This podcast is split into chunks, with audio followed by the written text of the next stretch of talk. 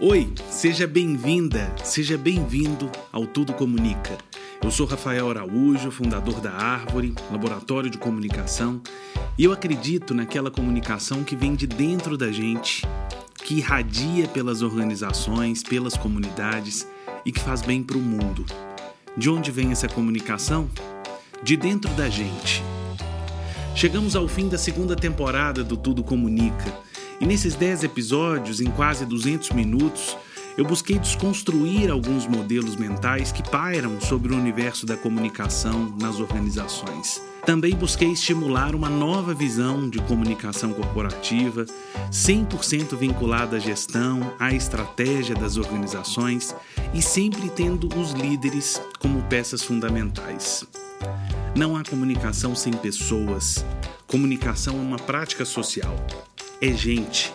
E onde há gente, há contexto, calor, temperatura, atenção e emoção, paixão.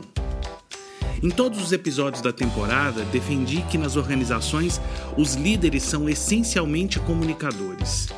Pode ser a presidente da empresa, mas também o jovem aprendiz que gosta de bater papo na hora do café da tarde. Pode ser o gerente, a supervisora, o trainee, as organizações estão repletas de comunicadores que irradiam informações, pautam o humor e trazem significado aos acontecimentos o tempo inteiro.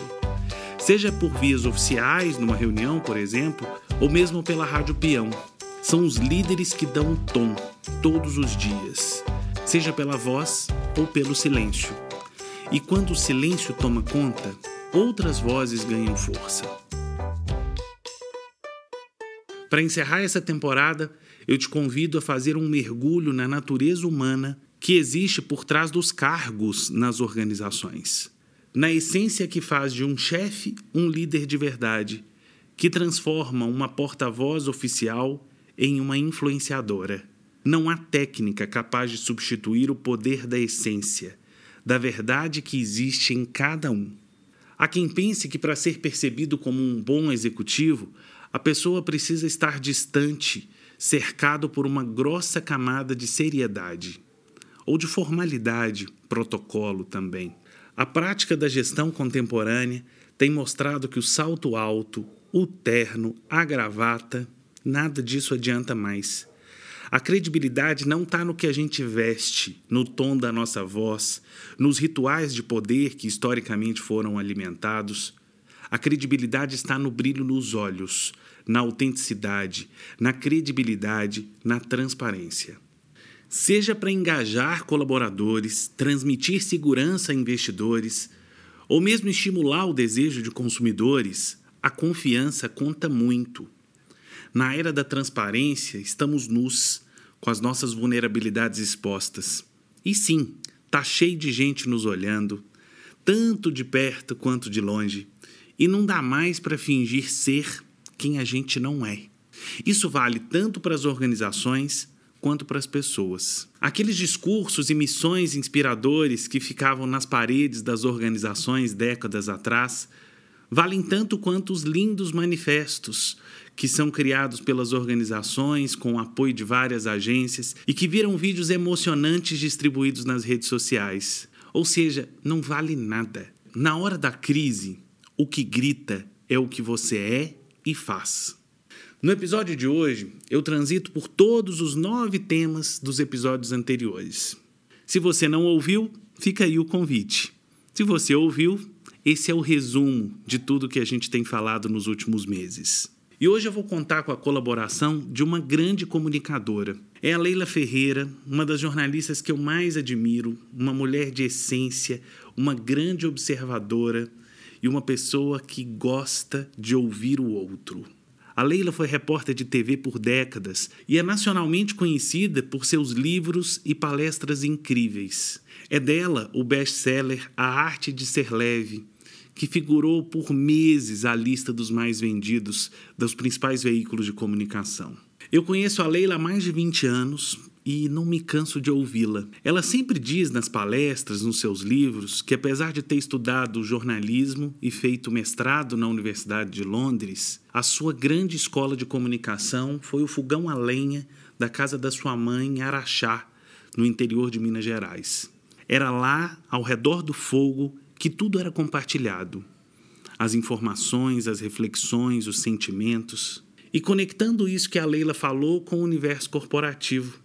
A família é a primeira organização que a gente aprende a se relacionar e talvez uma das mais poderosas. E é interessante observar essa fala da Leila, porque a família é certamente a primeira organização com a qual a gente tem acesso e talvez uma das mais relevantes. Ou seja, o viver em família pauta muito as nossas atitudes e é o nosso jeito de conviver com as pessoas no ambiente corporativo.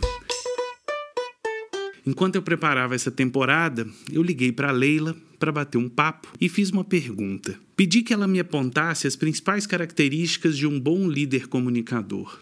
A resposta dela eu trago agora para você. Eu acho que antes de mais nada, ele tem que ser um bom ser humano, uma boa pessoa, de preferência. Se ele for uma boa pessoa, já do caminho já foi percorrido. Porque é, eu, eu eu acho, Rafael, eu falo que a grande aventura humana é a gente tentar ser pessoas melhores. E quando você se encontra diante de uma pessoa boa, ela pode até ter deficiências nas técnicas, digamos assim, de comunicação, mas ela se comunica. Porque a bondade é transparente, a decência é transparente, a decência comunica, sabe? Mas é, eu entendo a sua pergunta. Eu acho o seguinte: você pode ir para o melhor profissional de fonoaudiologia, ou seja o que for. O principal para a comunicação está dentro da gente. É você ter uma vontade genuína de se fazer entender. É você ter uma vontade genuína, e é aí que eu acho que é o principal, de entender o outro. Comunicar não é despejar conteúdo. A comunicação é 24 horas por dia uma rua de duas mãos. Você fala e ouve, você se mostra e você enxerga. Você tenta se fazer entender e tenta entender o outro. Quanto mais claro, quanto mais simples, quanto mais objetivo, melhor. E eu acho que a comunicação da pessoa tem que se parecer com ela. Você não pode querer se comunicar como o outro. Cada um de nós tem um estilo que você pode aprimorar, mas o que você não pode é trair a sua essência para tentar ser um comunicador como o outro. O seu conteúdo de informação e a sua essência como ser humano é que constituem o grosso da comunicação. Agora, a retórica, a parte da fonoaudiologia, o coach, isso tudo são os adereços. Como diz o querido Tião Rocha, o antropólogo, explicando alguma coisa da educação, ele fala: esse é o samba enredo, o resto é alegoria e adereço. Então a comunicação pode se encher de alegorias e adereços, mas o samba enredo a gente carrega dentro da gente. Vejam que interessante. Eu perguntei para Leila quais eram, na opinião dela, as principais características de um bom líder comunicador. E a resposta dela veio num caminho oposto ao senso comum, aquele que a gente aprende nas escolas, tanto de gestão quanto de comunicação.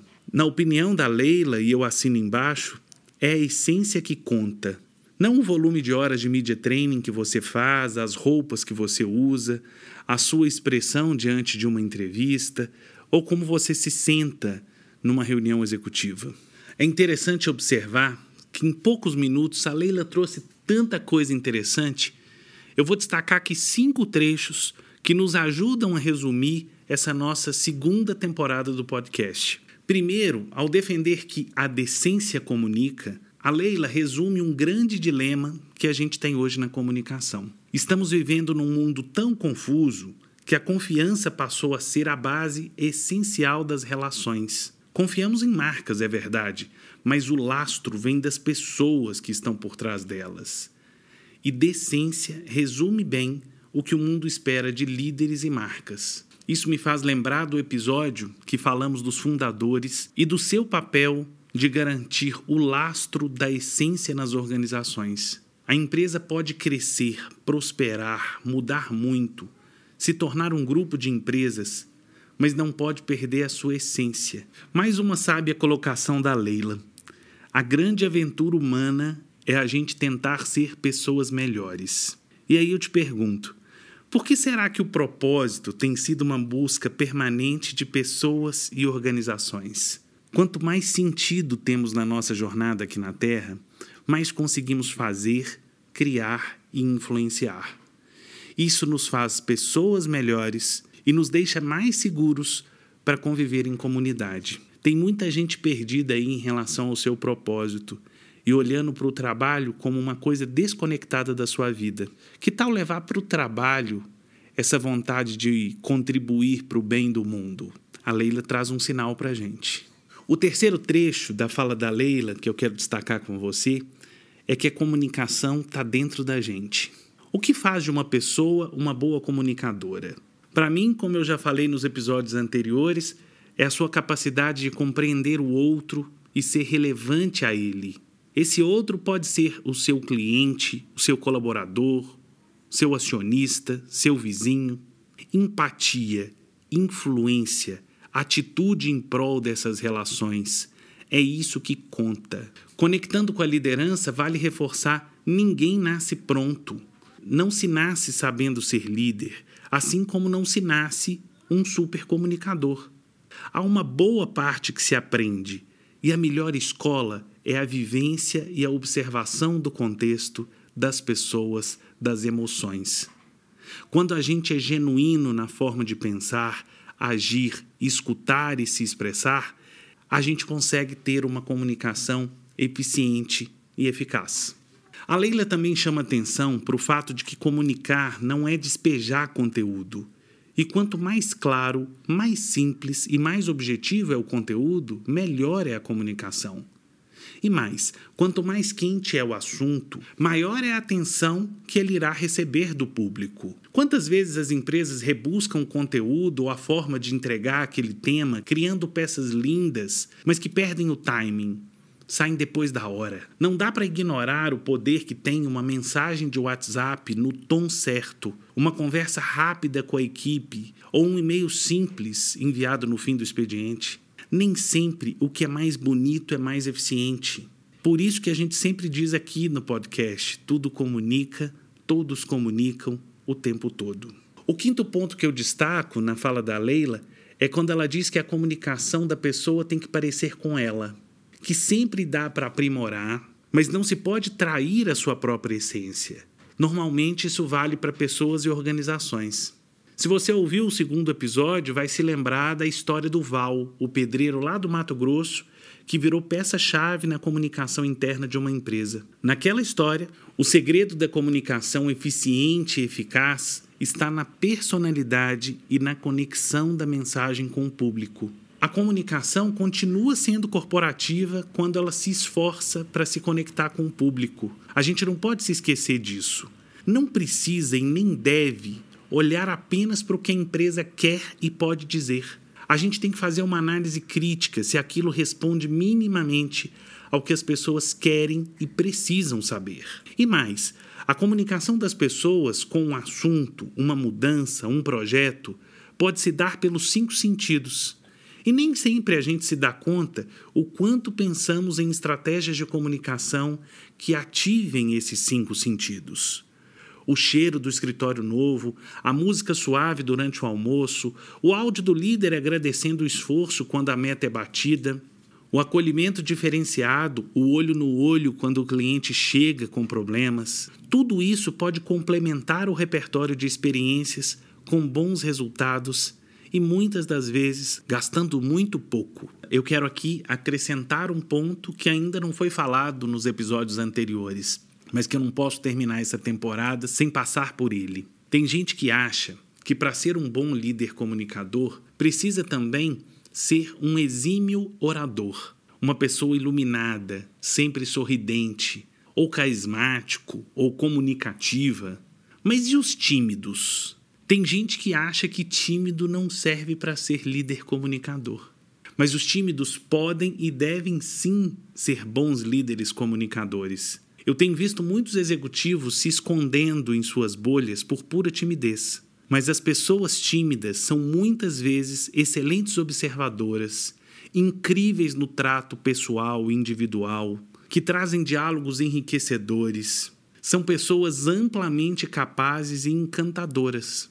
Elas precisam de um empurrão de autoestima para ter clareza sobre o que elas são e o que podem alcançar sendo elas mesmas. Quero agradecer a sua companhia durante essa segunda temporada. Foi incrível perceber não só a audiência, mas os feedbacks de pessoas tão incríveis durante os últimos meses. Acredito que esse podcast tenha contribuído para estimular em executivos o interesse pela comunicação nas suas práticas de liderança e gestão, bem como a importância dos profissionais de comunicação para a estratégia de qualquer organização. Você, gestor, gestora, líder, executivo, executiva que me ouve agora e que não é da área de comunicação. Eu espero que a partir de agora você use melhor os recursos de comunicação que tem, tanto no departamento de comunicação quanto também na sua mesa de trabalho. Que peça menos release e mais feedback. Que se preocupe menos com a sua foto no jornal e mais com o entendimento do colaborador sobre a sua estratégia. Que considere a comunicação como recurso relevante da sua gestão. Que permita se emocionar. Que ajude a encher o copo da comunicação com informações relevantes no tempo certo. Espero também que você, profissional de comunicação que está me ouvindo agora, compreenda que você não está numa organização simplesmente para operar canais e ferramentas, mas para participar da estratégia de um negócio. Espero que seja curioso, que busque estudar e falar a língua dos negócios. Você é um parceiro da empresa e dos líderes rumo a um objetivo maior não se intimide com o tamanho que isso pode parecer, porque só assim que a comunicação sairá das paredes do departamento e ganhará mais relevância na companhia. Seja um aliado dos resultados e do engajamento das pessoas e não apenas um espectador ou operador. O episódio de hoje foi um resumo da última temporada. Espero que sirva de inspiração. E se você não ouviu, volta lá. Para terminar, eu quero aqui agradecer o apoio da equipe da Árvore, que contribuiu muito para o sucesso dessa temporada, em especial a Patrícia Campos, Janaína Magalhães e Fabrício Santos. Agradeço também ao time da WePod, que trouxe tranquilidade e qualidade técnica a esse nosso trabalho. E é claro, eu não poderia deixar de agradecer você. Obrigado pela companhia, pela confiança e lembre-se sempre: tudo comunica.